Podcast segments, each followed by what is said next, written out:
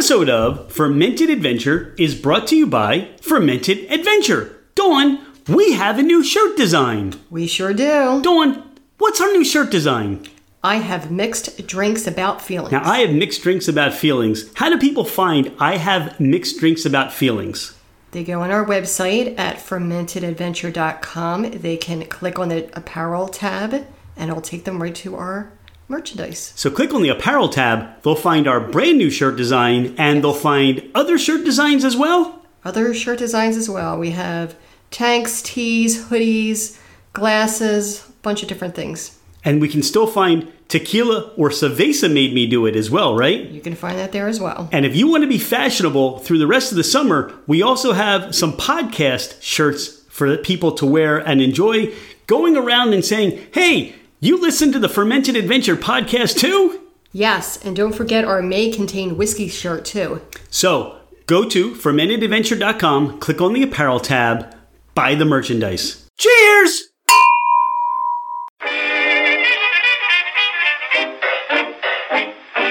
Ladies and gentlemen, craft spirit enthusiasts, and those interested in the intoxicating world of craft distilleries, cideries, meaderies, wineries, and the occasional foray into breweries. It's Rich Shane, and welcome to Fermented Adventure, the podcast, where we bring you the fascinating people that are making the mash, fermenting, distilling, bottling, pouring, and delivering to you some of the finest libations in the world. Before we get started, here are a few housekeeping items. Thank you for bringing the podcast into wherever you are and whatever you're doing. We truly are grateful that you have chosen to listen and make us part of your day. It would mean the world to us if you left a five star review. This helps us climb in the rankings and it makes it easier for others to find us. Don't hesitate to leave us your comments as well. If the podcast didn't meet your expectations, tell us why. We're always striving to improve. You can find us at fermentedadventure.com. We are on Instagram and Facebook as Fermented Adventure. Email us at fermentedadventure at gmail.com. All right, FA Nation, let's meet our guests. He's John Sepkoski. She's Janice Sepkoski. I'm Rich Sheen. Dawn Ranieri's here, and this is Fermented Adventure, the podcast. And we are at Holy Ghost Distillery in the Poconos. John and Janice, welcome to the podcast. Hey, thank you so much. and Thank you so much for having us. Well, I'm excited. I'm excited to talk all things spirits with you today, but let's talk Holy Ghost spirits. How did all this get started? Long time ago. Long time ago. Long time ago. So Janice and I, like, and I would say, like most of our customers, uh, most of the people that that come to see us, uh, go to not just our distillery, but they go to a lot of distilleries or a lot of different breweries and wineries, and and we were in that mode too. And probably about seven years ago, we left a distillery, and I uttered the fate-filled words of, "I can do better than this." And, I was going to uh, ask you what the name of the distillery is, but I don't think we want to talk about that. Right and I meant, but what I, but I meant in general, right? So I meant in general, as in uh, my entire life in healthcare was all built around operations and seeing logistics and what could be done, what can't be done, what did we like, what we don't like. And at the end of the day, I was like, I can do better than this. Now, I think Janice, you probably meant, you know, a six, eight gallon still in our basement, which would be illegal. But um, you know, it kind of went from me doing that to uh, looking for acreage. And uh, we finally ended up finding this place uh, about a year into that. So it took us about a year from the time we, you know, said those words, the I do words yet again, right, in our, our married life, into, you know, what's that next chapter, to uh, just having a dream and a vision of where we were going to do and trying to put in those things that we liked that we saw, and I want to use the word experience, right? Because that's, I think, what we want to do here is have people experience things, not just come to buy a bottle, not just come to, to have a, a you know a craft cocktail, but the experience that to experience with friends and to make new friends over a cocktail. So this is very much how our fermented adventure works.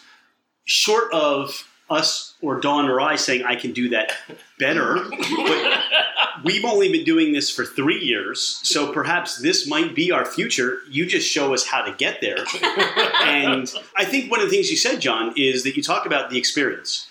each distillery, brewery, cidery, meadery, winery, whatever, it has an individual experience. And to talk about what you said, the people we meet, the friends we make along the way.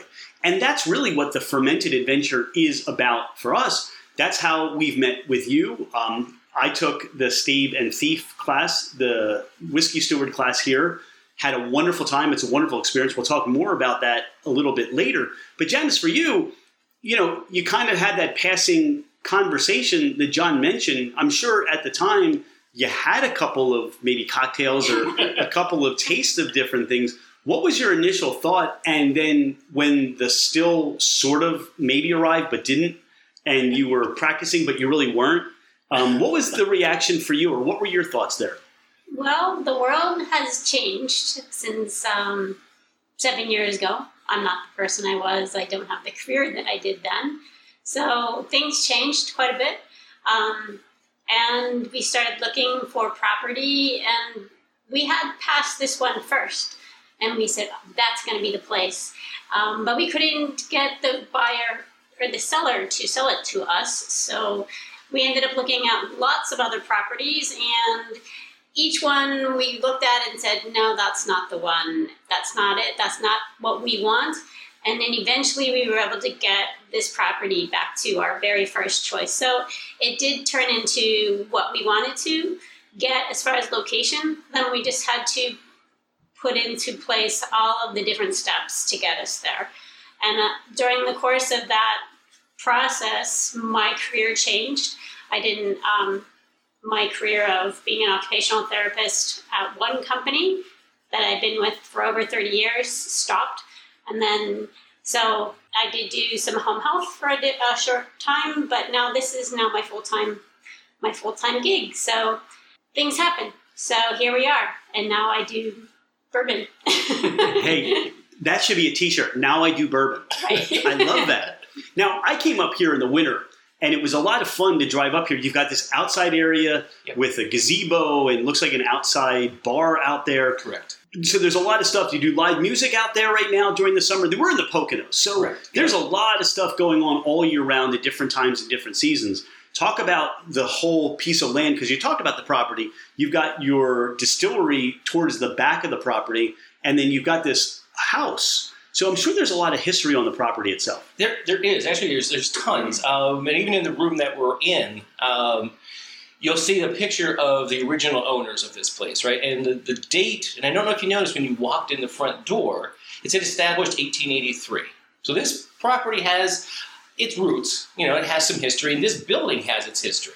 So we didn't want to take and remove this place. We wanted to preserve as much as we can, and if you look at the decor, we tried to take it back. You know, over 100 and you know 20 plus years, it has changed. You know, through the different generations and in what this old farmhouse used to be.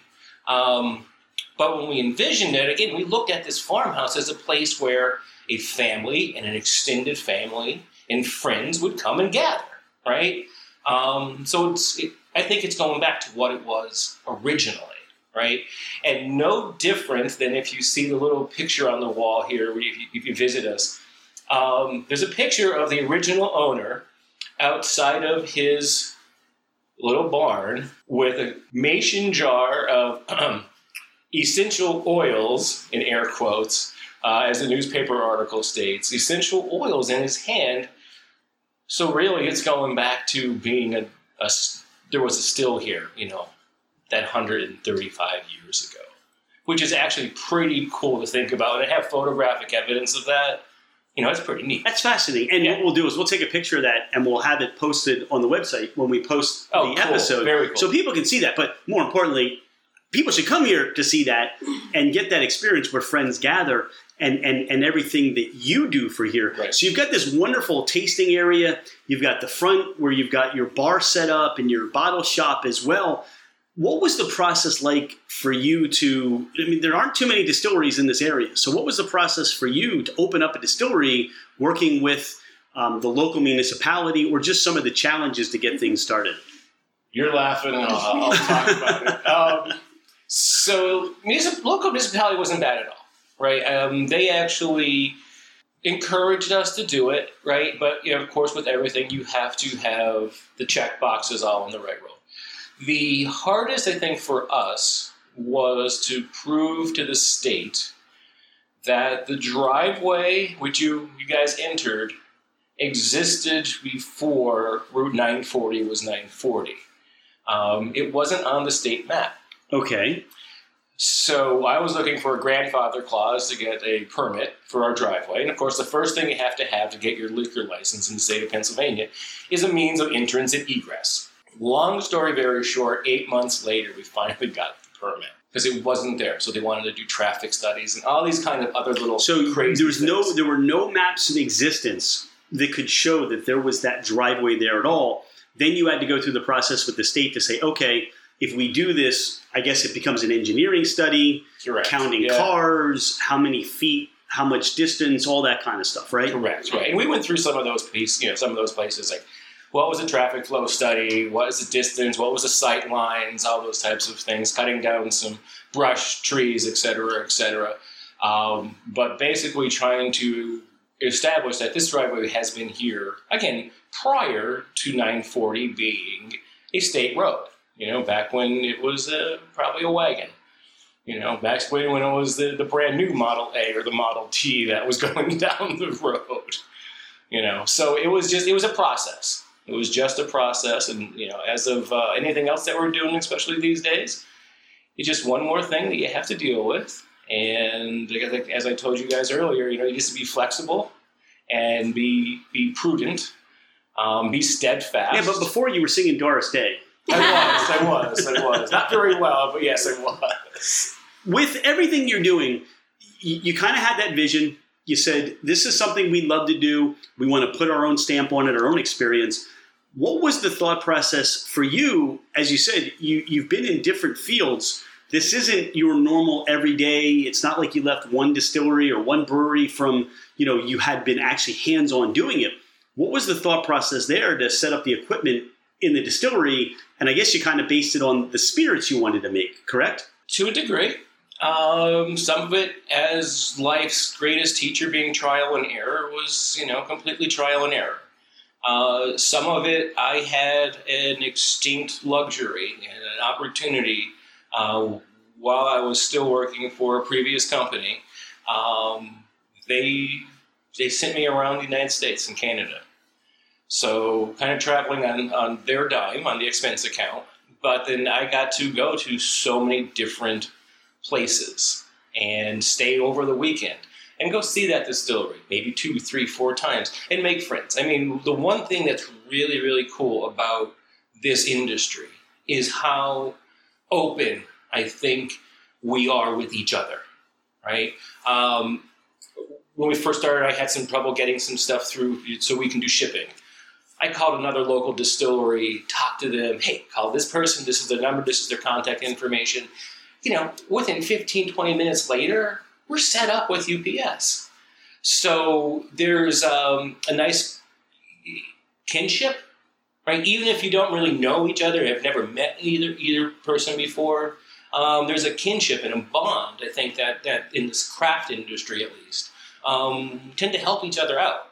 And with that, that's kind of what I did as I traveled those many years as we were still laying out this property and laying out the areas. And you talked about, you know, we have kind of several different areas right now with the tasting house and then our outside, you know, there's like an acre over there for outside seating with the gazebos and then axe throwing lanes. And we're putting in some gardens down the bottom and the distillery itself and our harvest host camping which you know was actually a pretty really cool stuff where you actually get to spend the night for free at a at the distillery. We learned about that from the Bard, Tom and Kim Bard, that was out in Kentucky, Yeah. who mentioned that. That's so cool, especially up here, because you get some RVs and people with the campers Right. that would love, you know, not to have to go and then drive somewhere after, you know, having so much fun out there in Yeah. the uh, the yard area, Right. Throwing axes. Did I hear you say that You correctly? did Yes. axle Yeah, hauling throwing- axes. What could go wrong? Yeah, you just walk down and you go right to your camper, your trailer, or your RV, and you can spend the whole night. That is exciting. I'm just going to go out and buy an RV just so we can do that. That's, that's on the list now. anyway, so. given all that, all right, you talked about your kinship, your mentorship. Yep. Who has been most impactful? Or talk about how it came to pass that you picked the equipment that you have to distill what you're distilling. Ooh, that was that was a process. So, two places. Um, I want to give a, a, a good shout out to uh, Mitch Abate from uh, in Colorado. He ran a class, and it was one of the first classes I took. And uh, Mitch ran ran his and his stills, and we got to go out and and spend a lot of time with him and one of his distillers that were there, and kind of talked about you know why he used the equipment he used. Uh, and so originally we we kind of picked very similar sized equipment as to what we wanted to do and how we were going to do it because we were interested his branding and things were that were as as eclectic as ours are, right? So we don't have the word Holy Ghost Distillery on our bottle. We actually have our last names on our bottles and things like that. So every vertical market, whether it be the vodka or any of the whiskey line and things like that, actually have a you know it's McNamee's Black Irish, which is Janice's maiden name. So we kind of looked at that and got that from him as well. And again, the size of the equipment and one of the statements that he said that stayed with me forever was you don't need anything more than a 53 gallon still to make all the vodka in the world you want. Set it up to do vodka and just let it stay there. And being able to do that was really, really cool. So we set that 53 gallon still up just to do vodka, and that's what it does, right? Um, of course, a small test still. And then uh, we actually started with one concept and ended up doing uh, something completely different and got a custom still made for us for uh, for what we do most things with. Um, it's really cool because it's all valve driven. So I can run it as a pot still. I can run a few bubble plates. I can run a few bubble plates and a thumper. I can run the pot and just the thumper and it takes me about 45 seconds to change how that still operates uh, without having to do anything else, without having to go up and down the ladder to do bubble plates, all clean in place stuff. Um, and that was that was one of those you know those trial and error things. Um, one of those things where I was the one going on the ladders and not anybody else, and decided I never wanted to go up one again. Okay. Now, you talked about branding. Yeah. You talked about the philosophy of creating that whole, hey, what do people identify with? How did, so talk about that philosophy a little bit the branding, the naming of your spirits, and even how did Holy Ghost spirits become like the Holy Ghost distillery? I'm reading only the best spirits there. Right. Um, how did that all come to play? We had thought about using um, holy holy spirits, but that was already taken. Um, and then we were had several of our family in the car, and uh, we passed by a a um, a beer place, I guess it is that store, now convenience store that now sells beer, and one of the beers that the biggest sign was was like Ghost Dog, or it had ghosts in it with a picture of a dog, which the dog caught my eye. but um, they had the word ghost, and I swear there was a song on the radio where it said Holy Ghost in the song, and so we're like, that's it. Not doesn't have to be Holy Spirit, it's Holy Ghost. And then out came the words serving only the finest spirits. So Yeah. that's the fastest answer. Yeah, we went from the beginning of the 600 block in Avoca, uh, which is like where the local airport is. By the time we reached the end of that block, we knew it was going to be Holy Ghost Distillery. We had the tagline of only the best spirits, and that night, that's you know when you know the ink file went in, and, and you know so did the trademark and all the other stuff. Just to uh, it was it was within seconds. And now talk about how you name each spirit. Um, it's simple. So, McNamee's Black Irish. Janice is the youngest of nine, dark hair, dark eyes, thus Black Irish. And we figure basically if you're going to make a whiskey or a whiskey line, well, what better name than a good Irish name? And it's very similar with the Shipkovsky is the vodkas that we put out. It was my grandfather, my grandfather Alex, when he hit Ellis Island, this is, you know, again, it was Alexander Shipkovsky. So if you see our vodka bottle, it's actually a, a Polish falcon, a Polish eagle. Uh, the way I drew it up, actually, it's a, started out as a tattoo on my body first. um, and then made the bottle. And then um, we basically wanted to use the colors from the Polish flag to represent that logo.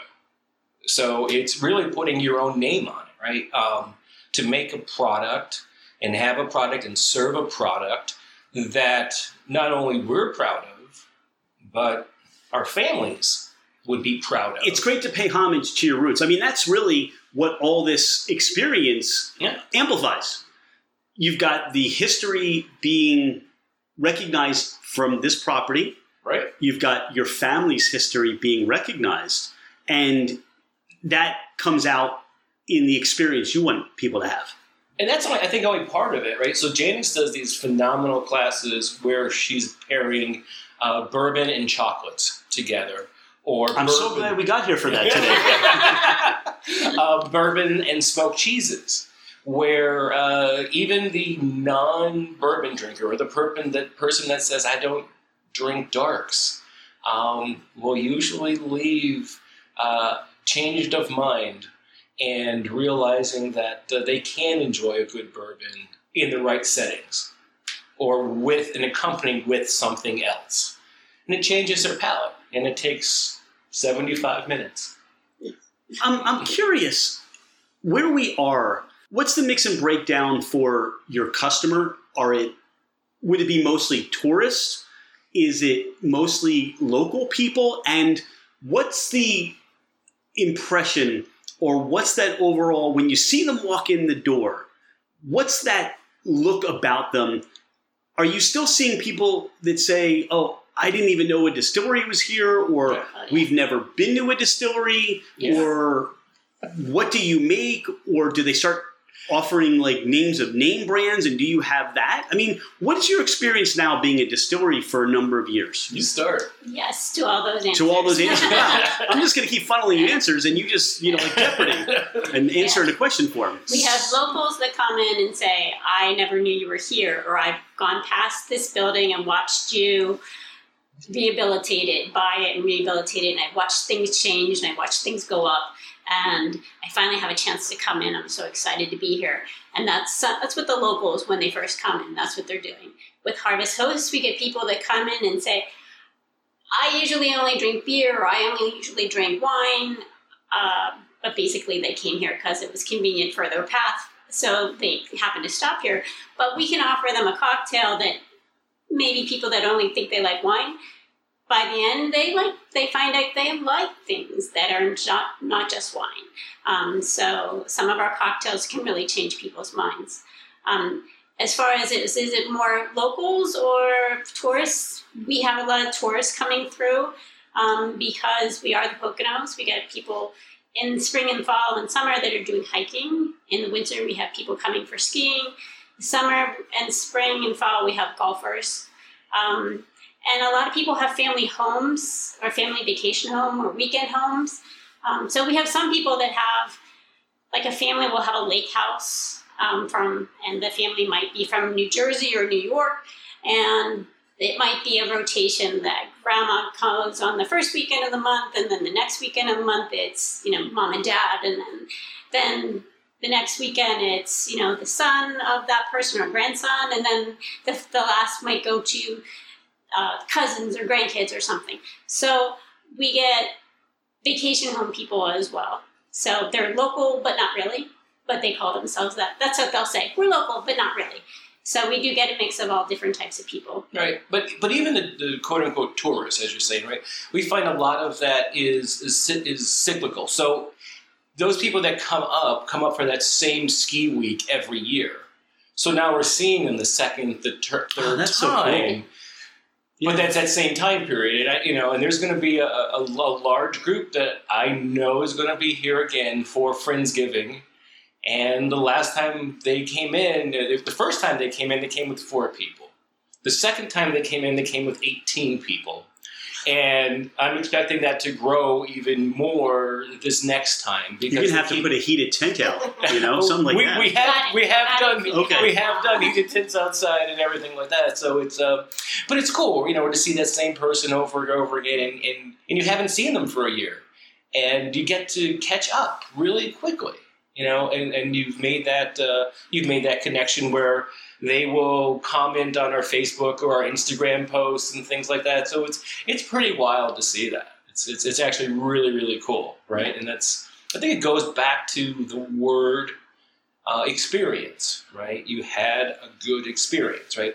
Um, we make absinthe now, right? When you were here for the class, uh, we talked about that was one of my future plans was to pull the absinthe. Well, we finally got that approval of the label, everything else. Here it is. It's already, but that's an experience.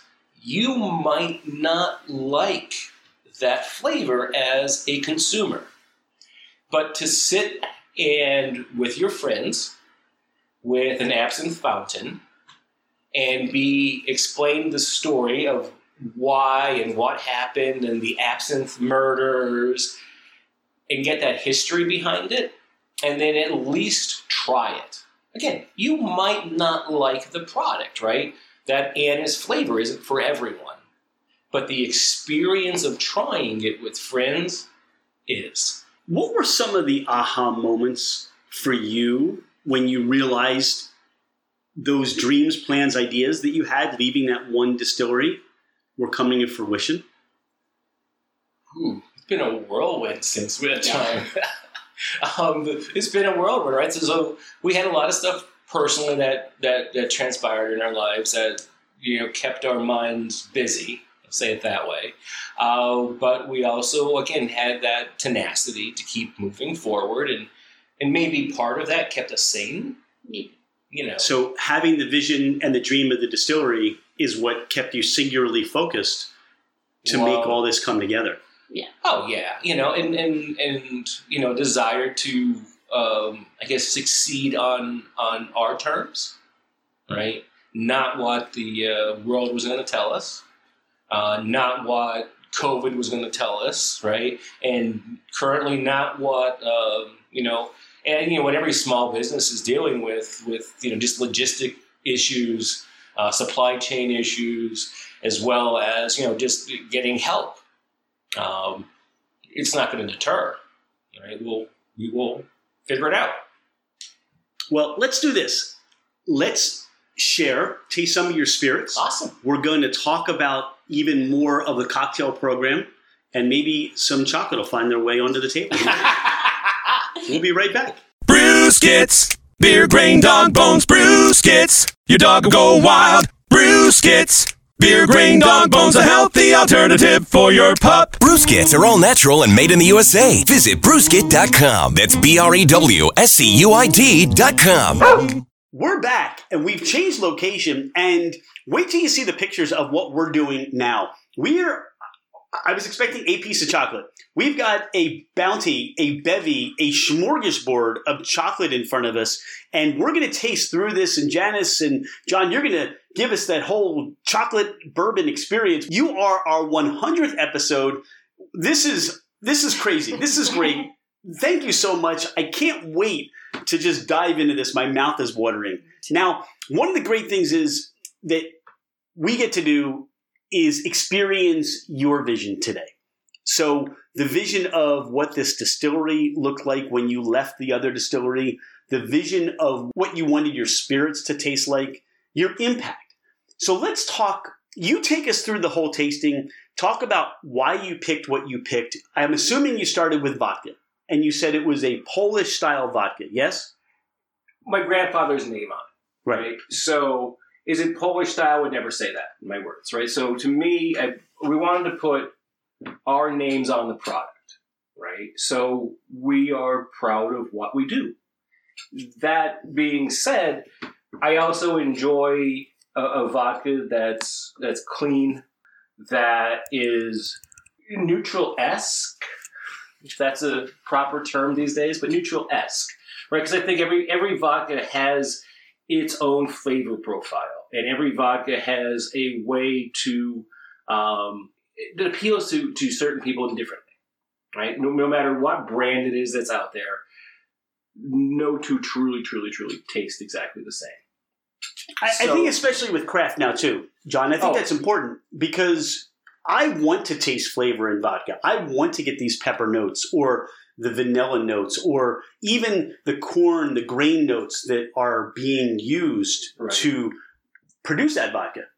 So to me, that's exactly the if that's your mindset, if that's where you're focusing on, that's welcome to me. Because for what we're not in the 80s anymore, right? So we should Thank be God. able to we should be able to taste what that grain creates in a, in a little bit of a way. So what's the grain that you're making your vodka out of? Uh, so that grain doesn't exist, but it's called pure cane sugar. Okay. All right. So there you go. so we're really a cane neutral uh, spirit we produce and then make it to vodka. And I think some of those things that make our product different is the fact that we are on a, a well in Pennsylvania. Now, although we, you know, we have to do the filtering and everything else, it's not as if we were in a city and have to then start getting rid of all that chlorination and everything else.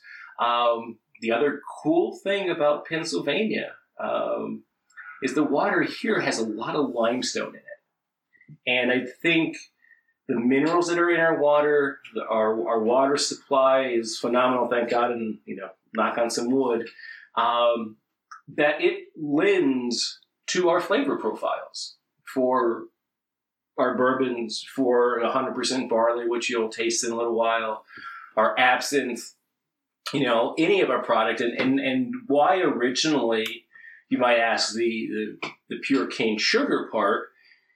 Uh, and that goes back to Mitch again, where he said, you know, because he does a pure cane sugar as well. And he said, you know, I have one raw material and I can do two product lines. And why not?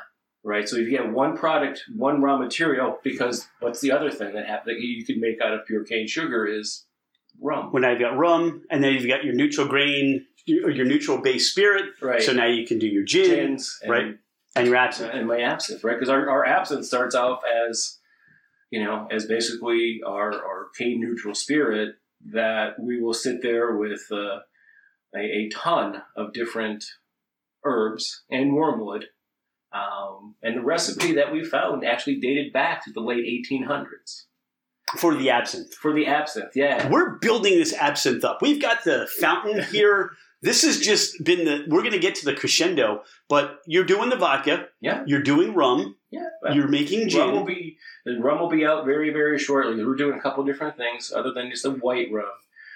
We're actually got to the point now we're actually going to be throwing our rum in our old bourbon barrels.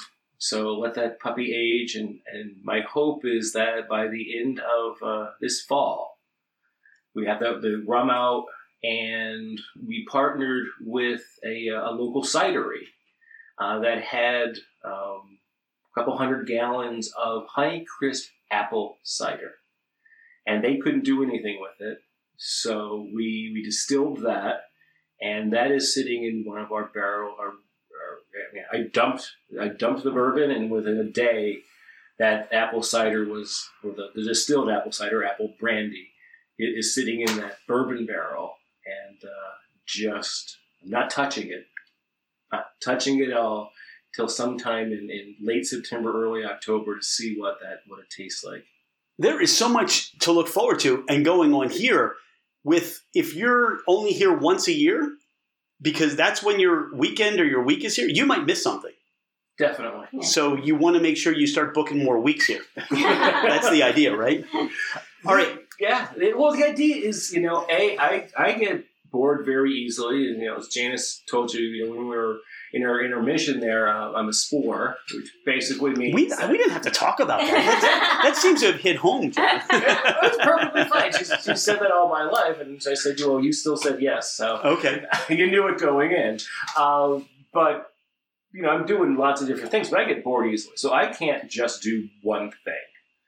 So part of it for me is, well, can I try this? Can I make this? Um, and I'll, I'll be honest, one of the things I failed at miserably making was Amaro, okay and I that surprises me I just don't like what I or, or you with. just you just haven't found that flavor profile yet that's hit where you want it to be because with your cocktail bar you've got so Yeah. many opportunities and options if you add an amaro down there hundred percent. Yeah. which is why come later uh, in August, bringing it back to when you mentioned Stave and Thief. they offer a beautiful course. Come join me. I'll be there the 22nd through the 24th. Down in Kentucky. Down in Kentucky. All right, Yeah. Moonshine University. Moonshine University, right? And a big shout out to Colin and, and, and those guys from for everything that they do um, to promote our industry. Now, look, you and I could deviate in our conversation all day, but you just gave me like I want to go down a rabbit hole quickly, or Yeah. just at this point about Moonshine University. How did you get involved with all that? Basically, Stave and Thief. Thank you. Stave and Thief Yeah. Society. Yep. It's uh, how to get involved. Well, it was really simple. Um, again, if you're putting your name on a bottle, in this case, we're putting my wife's name and her family name on a bottle. Um, you might want to know a little bit about it, right? And do your due diligence. Uh, one of those things, I happen to have the time and the wherewithal to be able to go down. You know, the opportunity presented itself and went down and we just decided I don't know, more maybe on a whim or anything else, but we want to become the first, um, and hopefully not ever the only, but the first distillery in the state of Pennsylvania to be certified by the Stave the Thief to offer what you took earlier was that uh, bourbon steward class, and you know that was five and a half hours of of me talking nothing but bourbon and what made bourbon bourbon and It could have been ten hours. Five hours wasn't enough. it, it- you know what? But It's- it's, a great- Five it's- hours isn't enough. it's history, it's tasting, it's nosing, it's the whole process. And if you're in, I would say, a three hour range of where you're located, New Jersey, New York, Pennsylvania, this is definitely, even Delaware, it's it's yeah. definitely something you want to do, whether give it as a gift or do it for you. For me, it was just something I wanted to do for me right. but it was it's a great class and to have you take us through that with your spurt with your spirits with your whiskeys that even heightened i think the experience No, and, and it, it is. It's one of those things where we want to make sure that what we're telling people and how we're telling it is the correct answers. Right? There there are times when people ask me questions in that class and I'm stumped. But you know what? I have a great resource, and sometimes right in the middle of a class, oh that's I- what you're doing I'm emailing Colin and, and, and, and getting answers back, right? So, um, phenomenal people, phenomenal wealth of knowledge. Uh, I had questions on the new laws that came up, and how about this and what about that, and what do you think this means, and how do you think that's going to affect stuff? What about Japanese whiskey? What about the laws there, and what's not a law? Wealth of knowledge. So, if anybody has the opportunity, yeah, more than welcome to come here and take that bourbon steward class. But by all means, you know, educate yourself. So you don't walk into a distillery and saying, "How are you making bourbon?" Because it's going to be made in Kentucky. right. I, I think that to, to this is what i see in both of you. To have a better knowledge to have more education it raises your experience of what you get to do when you were traveling to other distilleries and all the things you were doing and for dawn and i it's the same thing. We get more of an appreciation because we know more. We can experience more because we understand more. And i think we go back and the whole theme of this conversation in a lot of ways is going to be experience. Mhm. the experience you want your guests to have that they're going to come back time and time again and have more of that experience but they're going to bring their friends they're going to tell people about it and i think that's that's really where you're where you're reaching to bring I, that all together And I think you, you hit on that um, perfectly because when you come back that second time with a different set of friends, it's a whole new experience. absolutely And I think the gift, right, that you give those that next couple is pretty cool in itself, right? We have people that come back. I wanted to bring my friends because of Oh, yada yeah. yada yada. Phen- I mean, those are that's music to our ears when we hear that, right? That's just that's just you know that pat on the back that said everything else that we've ever done, and you know fighting with the state for eight months and dealing with supply chain or whatever else makes it all worth it. all right where should we start Well, I think you have chocolate in front of you. well i mean I, you Yeah. take us through how that works Well, I'm gonna I'm gonna shut up and okay let James handle this.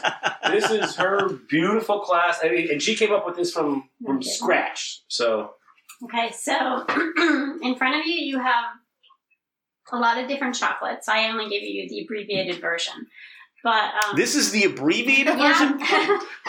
this is Yeah. like a month's worth of chocolate for me Yeah. so the first chocolate that you will have will be um, Hershey's Chocolate Kiss because everybody knows what Hershey's Chocolate Kiss tastes like. Um, but before we taste that, I have people look at the wheated bourbon, talk about the wheated bourbon, and we talk about how you smell it, what it looks like, how to describe it, um, if it brings back memories, because a lot of your memories are held in your olfactory sense. Um, and so some people will say it smells like college, and some people will say it smells like grandma. Um, Wow, lucky, lucky to have that grandma. um, so that's the fun part.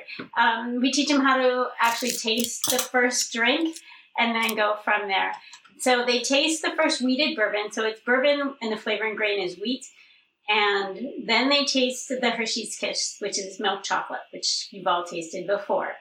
Then once you taste that chocolate, taste it again with the bourbon, and it might make the bourbon taste a little different. It might make the chocolate taste a little different. Um, but then I have them go from that milk chocolate to a dark chocolate. And the dark chocolate usually makes a lot of people will say, I don't really like dark chocolate, but with the bourbon, I like dark chocolate. Um, so it changes the flavor profile of the chocolate. Um, but then we progress to the Distiller's Reserve, which has a little bit of rye in it. So it has some more baking spices. And then we progress from having the dark chocolate to dark chocolate and nuts. And then we progress to having the our Macamee's Black Irish high rye bourbon. And that has 36% rye in it, so it's got some more bold flavor. So then I want to go on to something that's a little bit more bold. And I will go from there to having them taste the, the rye, rye bourbon into the bourbon and fruit. And then we progress to the higher levels to 120 proof with all those three flavors. And then we progress to. wait, wait. Janice, let's go back to the first one we just did. I'm I didn't know if you wanted the abbreviated version or not. well, you gave us you gave us the Cliff's Notes version, but we're still on wheated, and I'm just still having that Hershey's Oh. wheated bourbon experience. And you know what? I didn't smell Grandma. Grandma was not a whiskey drinker. If it was Manischewitz, I might have smelled her there. But all right, so I love the nose on your wheated bourbon. Um, talk about the distillation process, the wheat aging process that you're using right now. Ooh, uh, aging process is really easy. I leave it up to God. Um, it is in a our, our building down there is, is non-conditioned. Uh, it's the way I, I I personally think it should be. I think the one thing that I don't do, um, we probably brought this up in class. The one thing I definitely do not do is I won't cold filter. I want the bourbon to stand on its own. Um, I know a lot of people will and, a lot of the big guys will cold filter, chill filter that their bourbon to get out those fatty acids. And I think it's part of the flavor. I think it what makes it so appealing, at least to me, is leaving those in there to taste those notes as it was intended to be, right? It may be cloudy in a bottle a little bit if it gets really cold at 80 proof, but who cares? Right? It should be more about the entire experience than anything else. What I love about the nose in my experience here is it smells like a rick house on a humid day. It there's such an intense wood dampness, uh, and I, I don't mean dampness in, in that negative sense, but just that wonderful notes, the, the notes that play here.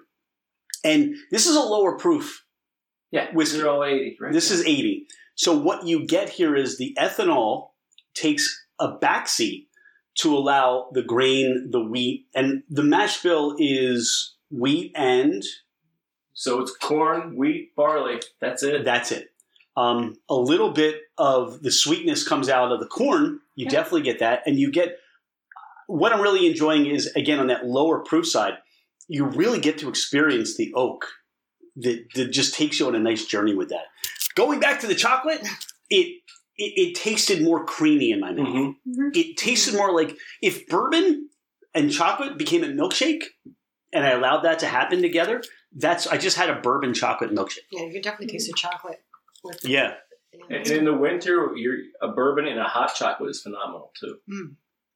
We're gonna have to do that. Little salinity on the palate, I think. Um, little citrus too, but this is nice. This is really nice, and thank you for that. So, all right, I know we jumped ahead, and now we jump back. Where are we going next, Janice? What should we do next? Do we Now? do we do we use this or what? Well, you know, I'm going to give you back the, another wheated Okay, because is it the same wheated It's or the the same wheated. Oh, okay. But we want I was you- like, no, poor little ones. And but we, but we want you, but we want you to taste that now with with The dark the chocolate. darker chocolate. which is The oh. square one right there. this one, this one, No, the square one. the square one. Well, that's square, and that's square. The The one square. in the wrapper has peanut butter on it. So I know this is like a test. tea. At, at- when you come to Holy Ghost, the test is: Do you still know what your shapes are? Can the square chocolate fit in the round hole? Oh, I'm doing it this way. That way you both have. oh, okay. I really like this. I think it's um So now for me. it with the dark chocolate I- see how I- I th- the dark chocolate. one of the things I see from this is it's a nice, approachable whiskey. That if you're not a quote unquote, I'm not a whiskey drinker, um, this is a very great introduction because I think what the trend is now, and John, you can speak this, Janice, you can speak this too. It's how high can we proof this out at, right? Eh, Yeah, I see that. I see it. People go, oh, but you know what? I think, and it's on the wall. And you and I talked about this before. It's on our wall downstairs in our in our little tasting room. What we used to use for tours when we couldn't do tours during COVID. And it says, drink what you like, but love what you drink. Right. So you talked about some notes earlier that you you you get, but that could strictly only be you. Right. And to me, if someone has an appreciation for it, but if you pick up a glass of bourbon and you're nosing it, even if it's in a Glencairn glass or whatever, and all you smell is bourbon, that's okay. It's perfectly okay. And if somebody wants to drink Pappies and Coke, and you have that disposable income, Hey, if they bought the go bottle, for it. if they bought the bottle and want to drink with Coke, that's their bottle. Amen, right? So there's no wrong way to do it as long as you're loving what you're doing. I get on this, it seems like more of the cherry notes come out with the dark chocolate, and even I don't know plum, and um, I get more orange. I almost feel like I'm eating a chocolate covered orange in a way. I don't know if that's what And it's you. more creamy too. Like it is. It's- This really changes the complexity or the consistency of the chocolate to become more creamy. Mhm. Are, are some are a lot of these things what you hear back when people do the same pairing? Frequently, frequently. Are there things you hear that we haven't touched upon that might influence us to say, "Oh, there it is"? that aren't real tr- seasoned bourbon drinkers will say it makes it easier to drink the bourbon. And because chocolate has some fat content to it, so it coats your mouth, so it allows your mouth to accept the bourbon or the alcohol. It doesn't. It's not the burn or the Kentucky hug that they might be getting otherwise if they weren't having the chocolate. see this it. one, I like it because it's it's low proof and it's it doesn't have a lot of other burn. Like Right. I, I'm enjoying this. It, it, Right. It makes easy. it an enjoyable Yeah. experience as opposed to. so it's not like you have to have the chocolate to drink this. But but for some people Some that people. are here only would. Sometimes we get people that do this for for Valentine's Day or or a, a wedding anniversary. So one person really likes bourbon and the other one's just doing it because they want to do something with their partner, and um, they usually will say, "Oh, I actually enjoy this. Now I and I like it. It's not just something I'm doing because I want to be with him." Yeah, I, it's it's enjoyable. what gave you the idea to do this? And it's, I, I've never seen it to this extent. What was the idea to do this this way? um, the spark was when we went down to Old Foresters. Old Foresters in Kentucky when you were doing the Stave and Thief Society. Um, Old Forester, they have they give you the the tour, excellent tour, and then they give you several several tastes of their bourbon. I think it's the least expensive to the most expensive, and by the end, of course, the most expensive is fabulous. But then they give you a a candy that's a, called a Majeski. It's a salted caramel dark chocolate candy. It's a Polish candy called a Majeski. I tasted that and then went back to that first one. Suddenly that was amazing, that first one. so I said, that must be something. So that's when we started. We went from there to doing bourbon and hot chocolate, and we just. I looked it up, looked, uh, did a little bit of research on how to do pairings with bourbon and chocolate, and this is what we came up with. There's some different variables you want to go into into, and so that's what I'm doing here as far as comparing milk chocolate and dark chocolate, chocolate and nuts, chocolate and caramel, chocolate and fruit. And then the final one that I usually do with people when they're 120 proof of the rye is um, chocolate and spice, which is chocolate and chili or chocolate and coffee. All right, which is the next one we're moving on? Because now there's like all this chocolate here, and you He's talk about all this. I didn't, yeah. so you don't have to do all of it, but if you would, that's what you want. Well, would. you put it out there, yeah. we love chocolate, so we're not complaining. All right, so what? Is, this is um, the bourbon. This is your distil- distiller's reserve. Yes. Distiller's Reserve. So it's a four grain bourbon. So corn, wheat, rye, and barley. We're again, we're, you know, wheat and rye are our flavoring grains. How long are these aged for? I know you said let God take over, and And and you know what? It's a very similar answer. So I don't see straight on the label. you, it, but it's cool because you don't have to. Right. So, all right. um, you won't see straight because I decided that I wanted to be frugal. okay. So even though everything here is a is at least a two year old bourbon, um, you know the rule if it's under four, you have to have an age statement. Uh, over four, you don't need an age statement. Yada yada yada. Long story short, the flippant answer is when they're ready. Okay. It's aged until they're ready. And the God's honest truth, though, is even though I have 48 barrels sitting down there still aging, we, that's called sacrilege. Um, it's okay. I just spilled for those that aren't Did watching the I podcast. say he was going to spill I something just- earlier? You're you're ordering your barrels. Where are you getting your barrels from? What's the char on your barrels? So, aging uh, barrels, where do we get them from? All that mess. Um, and yes, bourbon is a phenomenal aftershave. Again, those those that can't see the podcast, I'm dabbing myself with the napkin that I'm cleaning up what I spilled. um, so our chars of three.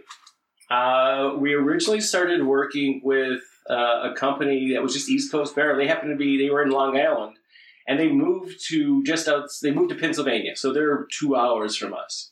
Um, it's phenomenal that now I get to deal with a company from Pennsylvania. From Pennsylvania, so it's a right, to local. our product in again, and um, it's just one of those things that worked out right. Just pre-COVID, those guys moved from Long Island to PA. You, you can't go wrong, and to have somebody hand make barrels for you, it's amazing. That's great, and it's it takes the craft to that detail of what you're looking to do. I, I you know, I, first and foremost, I was I wanted to do everything we can um, with U.S. product and as much as I can with Pennsylvania product. Uh, so when George moved to PA, I was I was super thrilled. It doesn't matter to me what the barrel looked like as long as it was long as it was watertight. Um, I wanted his barrels, period. Right, because he's here, he's local you know that beautiful immigrant story where you know an immigrant comes over decides that he needs to be making barrels he learned to make them in romania from his grandfather he's teaching people how to become cooperers and doing it by hand That's a great That's- story, yeah and it's that amazing it kind of comes together with what you're doing here. You look at your grounds, you look at this building, you're doing everything by hand. You mentioned you're repurposing things, and you're really making your personality, every corner of your property stands out. It really does. If nobody ever met you, they would say, Oh, that's John and Janice. I, I get it now. true. I see that. I get it. it's true All right. By the way, I'm enjoying this pour, and I love I love the sm- little bit of smokiness that comes off of this, and just you can see where you're taking that lower proof, the 80. You're adding another grain, and you're bringing this up to this level too. Right. And it's it Doesn't seem that much higher though. What is it? but they're all 80 proof I was gonna they're say, all yeah. 80 proof Oh, then I am I Yeah, am 'cause I I am absolutely say- wrong because I thought this was a higher proof. no no no no so this is this is the four grain See, wow, And I wasn't usually paying better attention. at this than me. I know, right? so this I should is- take that class that John teaches. maybe take it again All right. Um, I failed. They're going to take my little button away. uh, no No, this this tastes higher proof. It's not. So the, I think it's it's the rye that's in there. Um, really good. The spiciness just punches out, though. and, and how it comes together is really, to me, it's really nice. Yeah. Um, it's a really nice, but So if you're a higher proof bourbon drinker, a higher proof whiskey drinker that they don't want to drink a higher proof, this is it right here. that that is, that's it for a while anyway. You Um, you got the Pocono Raceway coming up next weekend. I think drivers could drink this, feel like they're drinking something more substantial, and be able to run three or four hours at a time. Right? It'll be good. All right, Janice, what are we supposed to pair with this? You're pouring The oh, the, these. Yep. Okay, I'm glad you didn't give me a size or a shape or something. This is it. All right, so this is a an almond. yes, Okay, chocolate covered almond, milk or dark. dark. How often do you do this class, or is this something people can do all the time when they come and say, "I'll have the chocolate pairing, please"? Um, we have. I have to know they're coming, but I um I can do a couple of them a week. Depends if, how fast people want them. But usually they love reserve dark them chocolate. online. But um, sometimes we have people that'll come and say they'll come on Tuesday or on Wednesday, and they say, "Well, we're going to be there all week," and I'll, we'll arrange it too for Friday or Saturday morning. usually before we open, you know, we'll do we'll run a class before we open the bar and everything. Gotcha. So talk about why the chocolate covered almond with this particular bourbon. because the nut is a is a little bit more substantial. It adds another component to the chocolate.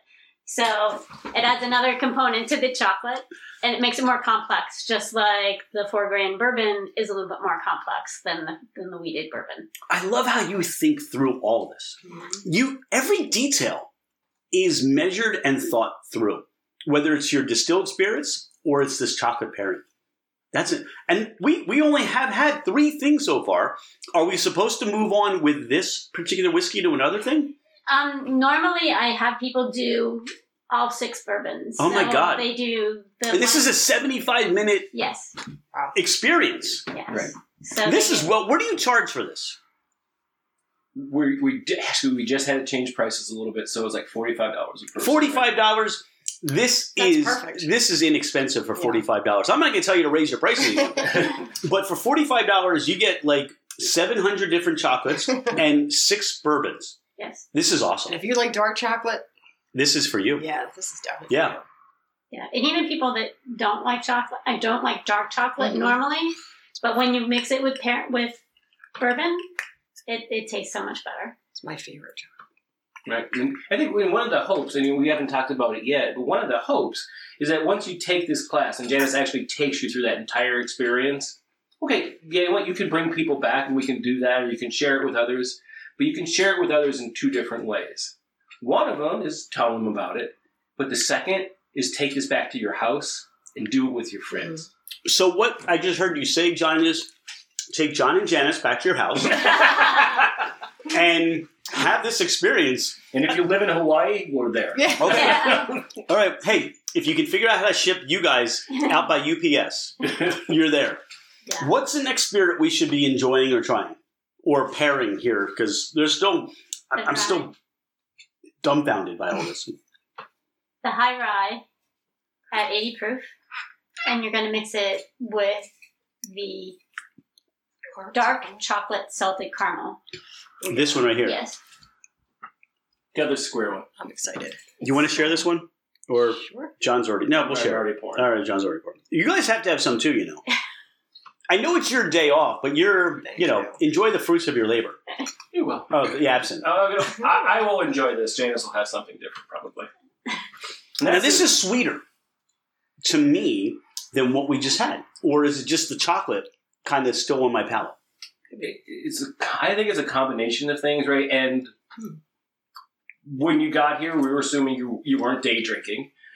Thank Right. you. This is smoother. but the first the first taste of any you know any whiskey every morning, right? You still have to get rid of everything else that's on your palate, and you got to retrain your brain to go. Now I'm drinking bourbon.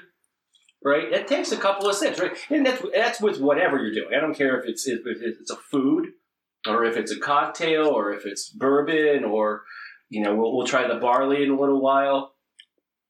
You pull all that stuff together. It takes two, three. By the third sip or the third bite, you can actually make a decision whether you like something or not. But you can't do it until then.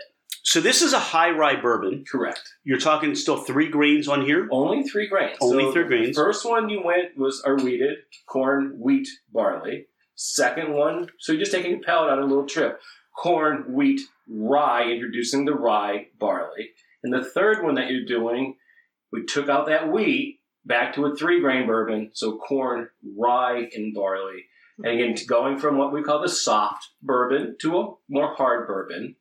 Um, and what I try to tell people here is think wheat toast on your mind and think rye toast. Going from wheat toast to rye toast. Fresh coming out of a toaster. Both bread, both toast, both delicious, but different flavor profiles, different tastes. To me, I get more barrel out of your four grain. I get more of that pronouncement. I get more of a spiciness. That tastes a higher proof. That was throwing me off. This, I get a lot more of the spiciness, but it's it's so sweet, right? It's so smooth. Like, and I don't know if that's from the chocolate, but to me, this is like the smoothest one of all. and maybe it's just like you said, the rye So, toast. Oddly enough, it's the youngest of them all. Hmm. This is all right. like here's it. the thing. This is a mind blowing experience. so, Holy Ghost Distillery, you're going to have not just the chocolate experience.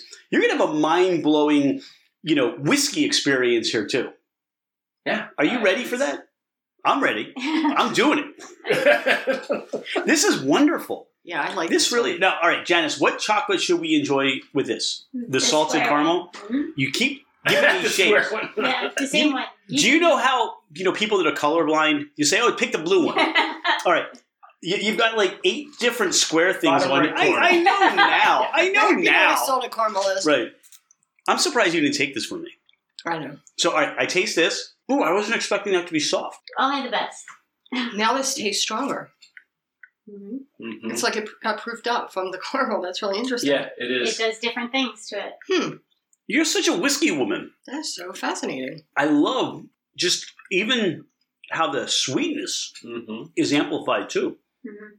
in this. Completely changes. You Oh, would yeah. think it's a different bourbon. Definitely. Yeah. Wow.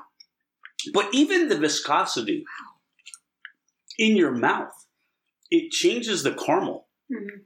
hmm All right, we're doing this interesting. at home. But, but, but, but, but that's the cool part, right? So, but it goes to show you, show us as well. I think, and, and it's proved just by by your reactions, Mhm. right? What what you tasted or had on your mouth before you come to taste something at a distillery will change your mind about Mhm. something. Absolutely. I mean, I think this is awesome. To way the way you do this, the thought that went into doing everything you're doing. This is a one. Such this a is unlike any experience we've had. I mean, to your point, you go to Kentucky, they'll give you a bourbon ball at the end because they want to sell it at the gift shop at the end on the way out. Or what was that? Poland, Majeski. a Majeski. Yes. They want to sell that on the way out. Right. But what you're selling on the way out is more of an experience. Right. Right. Do this more. Buy mo- like I've got to buy all these whiskeys now Right. because if I don't, I can't recreate this whole experience. Right. And I tell you how to. I don't use like way expensive chocolates or anything. I tell you where I get them and how and why I pair it the way I do, so that you can do it at home because it's something fun to do with your friends instead of just saying, "Oh, we're gonna have a bourbon night." Okay, well, you can sit and sit for a little while, but this is something more exciting. It gives it a new level. And you do other food pairings too, right? We do a, a bourbon and smoked cheese. Bourbon and smoked cheese. Yes, So how many cheeses do you get on that? six. Wow. Wow. because you have six bourbons to pair with. Can't do that one. All right, we did three bourbons. Correct. I don't know what we're supposed to do with the rest of this chocolate here. Normally, I do the 120. I know, Bring but up. they're not here. But that's okay. Don't bring them out. But we do have something labeled barley. We do have. Or which way should we go? You guys take us. No, along. you know what? I think the barley would be good. It's it's going to be. Um, well, you know what? I'm not going to describe it. You're not. I'm not. And, and, And we're going to let the listener describe it. and you know what? And, again, I, I am a, a huge proponent of whatever you say and whatever you taste, Okay. whatever you smell is right, right?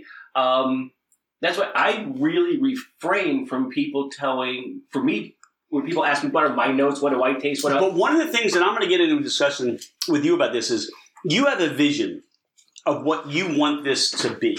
You have a vision of what you want people to experience. And that's also what fascinates and interests me too. it is not my favorite of all the whiskeys. Of, of all the stuff I make, actually, our, my, the, the black walnut bourbon is my personal utmost favorite, right? It would be my go to. Um, other people would swear on our, cho- or, or our cherry. Oh God, you said chocolate. I was like, what? No, our cherry. So Well, our cherry. We're just in a chocolate state of Yeah. mind. But with the barley, well, sure. Yeah. um, I wanted to make sure that I had this thing, and in my mind, I really wanted to, because it's, it's going to be more robust. I wanted to do something where you knew you were drinking barley, and you can taste where it came from, basically, and and, and how that barley came together. The cool part about it um, we have this one customer. He's from Ireland. His name's Patrick, of course, right? Um, we gave him a little sample of it, and his first impression was, "It takes me back." And it's a, and you can taste the barley, and it lingers right at the You can you can smell back. it too. Yeah, and it's so robust.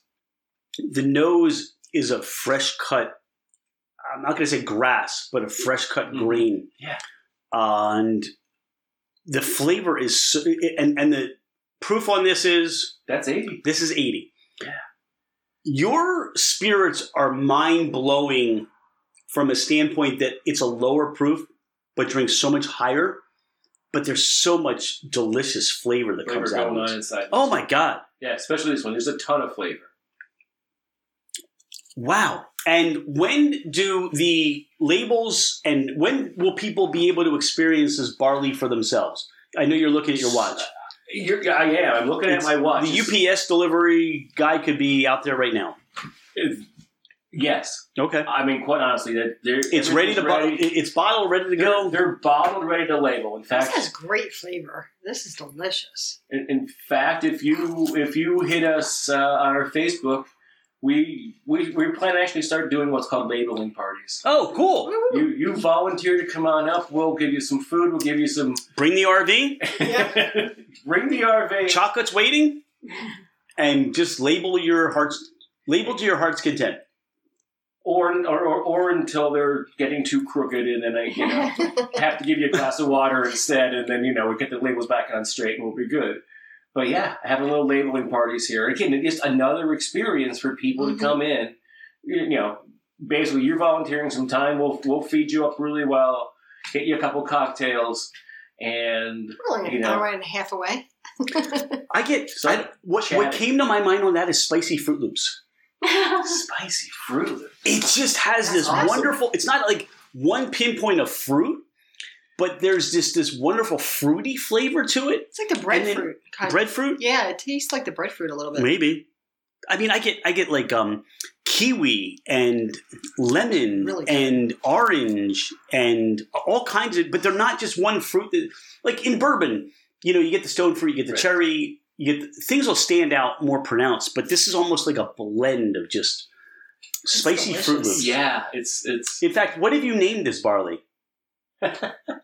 It's so it's again under Janice's name. So Okay. all whiskeys that come out of Holy Ghost Distillery be under McNamee's Black Irish. Okay. This is just named American Malted Whiskey. That's wonderful. And then And you do like this one, right? I do like it. It's just not my favorite. it's not your it's jam. not my personal favorite. okay. And that's you know, and it's perfectly cool. Janice, is there a chocolate we should be? wow. You got all this chocolate I here. never paired it with chocolate though. But Uh, what you we could be haven't the tried first. was this. This cup has dark chocolate and fruit. and what am I supposed that to drink with this? that may try actually work Try well that with the it. barley. Okay. I think that, I because think you that would you're do well. Getting fruit with it. Yeah. Try that. Ooh. Good. I don't think you can go wrong with any of these in chocolate. Right. But the sweetness of the fruit, I'm not sure what fruit's in there. That's a blueberry. So this That's blueberry? this Okay. expands the fruit. Yeah, this makes it, It so much. amplifies it, doesn't it? Wow. You got that open? I want to move on to absinthe Oh next. wow! Because I know that's that's um that's like the, the Yeah, this last does uh, really we're gonna with this. the whole absinthe experience. You you you both love absinthe, don't you? No. No. So so this is more is this more to say, John, this is your baby? I wanted to make this absinthe. And Janice, you're like, at the beginning. keep that away from me. It's the experience that's cool, um, but I can't do that. That smell. You talked about as a practitioner to dipping your hands in paraffin wax. Right. And absinthe is that slowing down and enjoying life. But it's not even something you enjoy. It brings the smell of black licorice brings brings back a childhood memory of a medicine that I don't never want to take Okay. again. But John, for you, this is how did you get into absinthe? Why absinthe? Um, I originally experienced absinthe with a bunch of friends. Uh, that memory has stuck with me. Uh, it also reminds me of certain weddings where you're going to have that Italian anise cookie, Okay. right? Um, and to me, I. If you remember as a kid, those stupid black licorice Mhm. um, not the swizzle sticks, but there was a, cigar, not a cigar, a, a pipe. Okay. So I used to get them at the penny candy store, and as a as a young kid, you know, I'd go down to Henny Meads and go to the penny store, penny candy, and you'd get these black licorice pipes. You know, somewhere ingrained in some set of synapses that have filed themselves away is a calling for that flavor profile. So in all your travels, because you've gone to quite a few establishments, it wasn't that you both fell in love with absinthe or the absinthe experience. You didn't go to New Orleans and get involved with the romance of absinthe. No. It's, it's just childhood memories. childhood memories and, and bringing back you know and, and for each of us it's different right? But i think the cool part is about we can between the two of us i think what janice can bring together what i pull together um, we're have something for everybody to like right? Or at least something for everybody to experience and enjoy the experience that they're going through. Again you don't have to like absinthe at the end but have that experience with a bunch of friends. All right, so take us through your absinthe experience. and this is like almost brand new. Absinthe is is virtually brand new for you that you're offering, right? I mean, yeah, you're you're in the infancy of it. A couple weeks, that's about it. wow, we Uh, just made it for absinthe. Yeah. yes, you made it for Absinthe Week, um, but it's half gone already, so you have to make more. Okay. Um, so I'm gonna get. Maybe we could take another commercial break. We're going to take a commercial. Uh, John is now producing and directing the podcast. This is what happens when you hit 100. Our guests start producing and directing.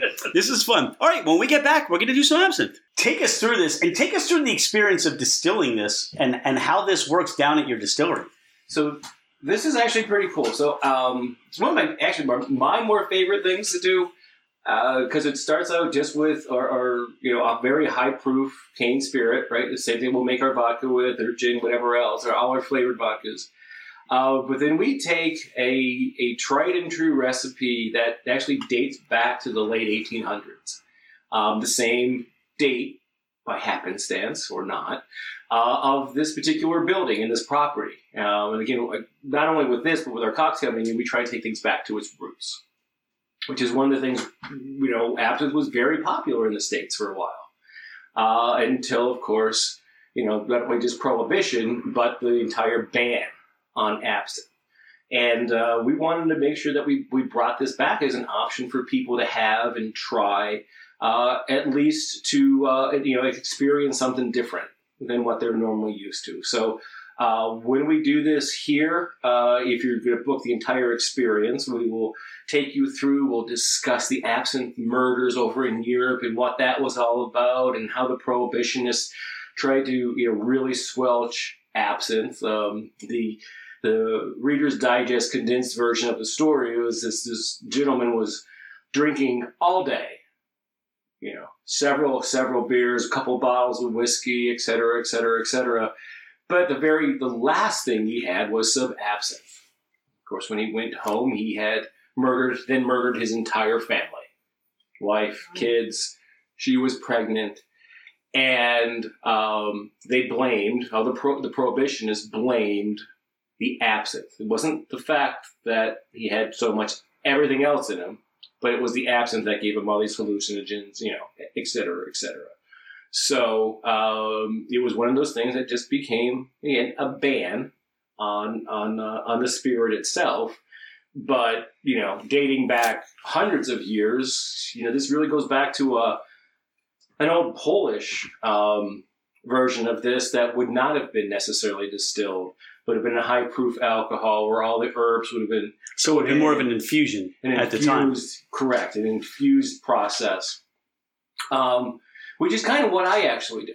So we take everything together, get that into a you know large tea bag like uh, you know thing, and, and, let it sit there in gallons of of uh, high proof alcohol uh, for days, and when it tastes right, its temperature will change some of that stuff and how it infuses, etc.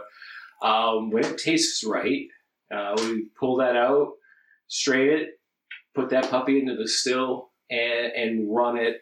Uh, usually taking out all of my bubble plates, and then letting it uh, letting it go through and um, coming up with where the, the the cuts where I like to have this one. And uh, you notice this one's clear, so I didn't do anything. There's no green tinge to it. There's, There's no, no green, green fairy or whatever. Yeah, yeah, yeah. Can't even use those words on. Can't even put that on your label anywhere. Gotcha. Um, but uh, yeah, I, I kept it as it would come off the still, just nice and and clean and clear. And uh, actually, can't wait for you guys to uh, to do to taste and enjoy the little experience that we have going here. So we have our little our, our fountain set up, which has ice water in the top, and it's been sitting here while we, we while we've been chatting, getting extraordinarily cold. And this process. What we normally do with people is just have them grab a little cup so they can actually All right, so figure we're out We're gonna grab our little cup. figure out the little fountain itself. So you'll notice it takes a little bit more than what you normally would think to get that thing going. Oh, I see what you But mean. But once it gets going, is yours too fast or too slow? Right, that's kind of up to you. So I would normally slow yours down a little bit. Right. So, but once you start it, see now you haven't have to back it up. Like where I'm just going drip, drip, drip. Now here's the cool part. This is the personalization of this, and you already got yours going. So if you want more sugar, and to dilute it more with the cold water, and then you can watch it actually louche a little bit inside there. It's actually pretty cool. Oh yeah, look at that. It gets cloudy. Yeah. It's like a little lava lamp in there. Yeah. Oh. I'm having a psychedelic experience. Things not the same. Wow, you, look, and look at you go. You're you're I'm losing. going Over, you're like oh, I am. yeah, you're you're Olympic losing. I am Olympic weight. I'm just move this over a little bit. Yours is really cloudy. So, All right, so how long should we do this for? Wow, my So my, the, the my cool sugar cube this is almost going. This is where uh, I'm going much slower. Right, I'm gonna go try to go slower, And- just let it go through. So the the part about this is, is it's personal, right? How much water you want to add to dilute, how much sugar you want to add, that's up to you, right? So typically we would say, I'm almost out of sugar. yeah, typically we would say go a little slower, All right, well, and then you I'm can shutting shut down. it off, and then and taste in between. all right, well, Right, I, messed, you- I messed that up, didn't I, John? It's okay. Yeah, we had a lot of that booshing going on in there, so that was pretty cool.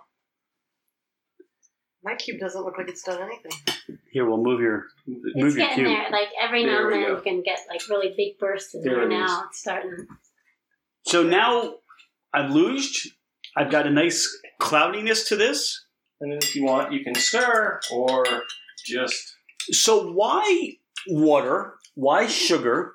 What's the story behind that?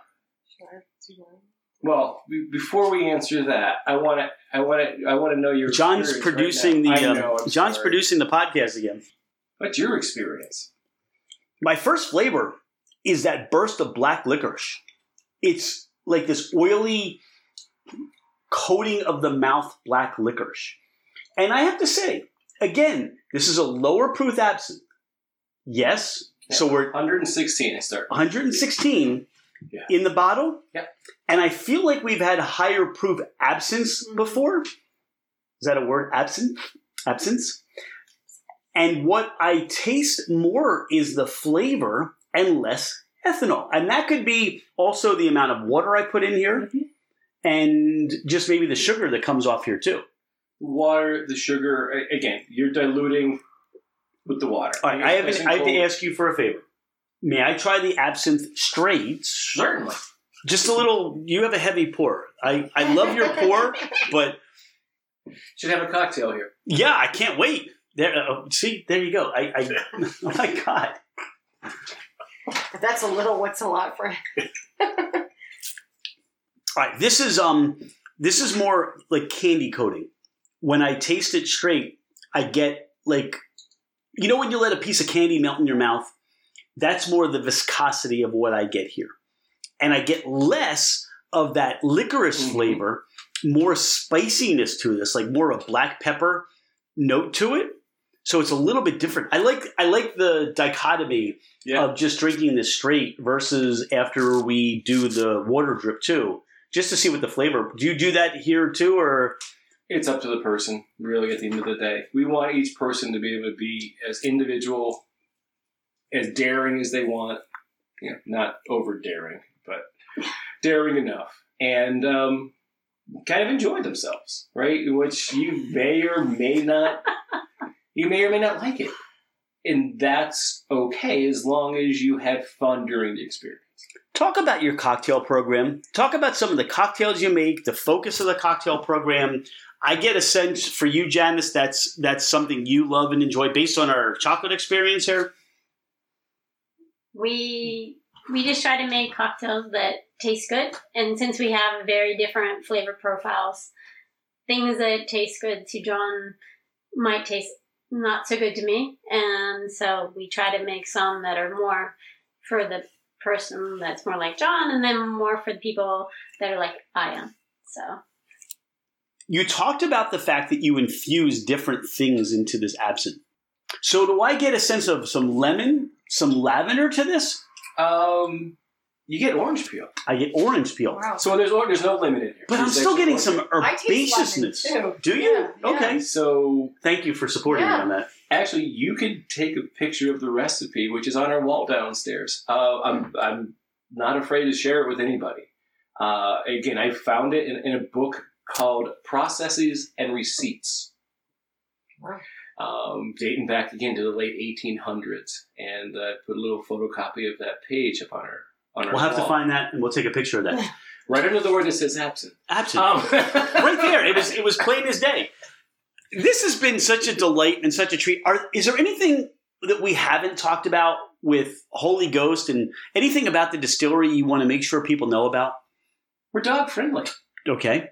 Um, so yeah, bring your pups. Uh, if you don't mind seeing dogs around, you know, it's we'll any given weekend there'll be you know dog here sixty percent of the time. Um, we actually encourage people to bring their pups out to the distillery, let them let them chill with them. Um, it's it's a it's a really cool experience. I think people can actually come and just relax and and know there's a spot both inside our tasting house as well as outside where you can bring your dog. And social media wise, you mentioned Facebook, Instagram. Um, you have a website. That's how people find you. Yep, Facebook, Instagram, uh, www.holyghost, holyghostdistillery.com, as I'm stuttering over our own name. That's okay. Uh, you only had absinthe. I mean, That's all I did.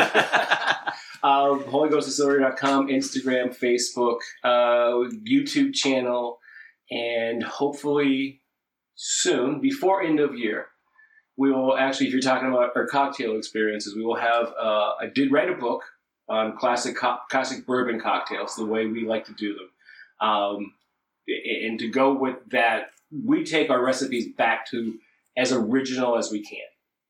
So if you're getting an old fashioned, it is it's, it's whiskey that has been sweetened and bittered. So it's our bourbon that has been sweetened and bittered. no taking the cherries and smashing them down the bottom of the cup. None, don't doing that with any of the oranges. I'm, I'm, feeling like I'm doing something wrong again. but it's the original. So originally, right, an old fashioned was nothing more than whiskey that was sweetened and bitter. That's it by definition in 1806. That's it. So when we make it here, I try to go back to that as original as I can. I can't wait to see this. When's this book out? The book is out; it's already sold out. Oh, all right. When's the ah. reprint out? So we're going digital, Okay. and the app should be out before the end of the year. The actually was actually on the, with the phone with the programmers earlier today. Um, the mock flow design is already done. Know exactly how we're going to do it, and the cool part about it is, unlike printed material, uh, I can keep adding to it. So as we create additional recipes here, or add we as we add on, we'll just keep on adding and adding to it. Um, the one cool feature that you definitely want to get the app for is uh, there will be exclusive things that you know when the next product comes out, those people who have the app will be the first to know. All right. So get the app. Get the app. Come visit Holy Ghost Distillery. Meet John and Janice. And I have to say, when we go back and talking about why you started the distillery, this is why we love just being part of the adventure that we're on. And thank you for being part of our adventure. This has been a treat. Thank you so much for being our 100th episode. And Oh, we look forward to all the great things. I mean, you got barley, malted barley coming out. I mean, who knows what's going to be next for Holy Ghost Distillery? Thank you so much for taking the time. We're grateful for your time today. And uh, let's just drink some more absinthe. Oh my gosh! Thank you so much, and thank, you for having us. We feel blessed that you are here. Thanks, guys.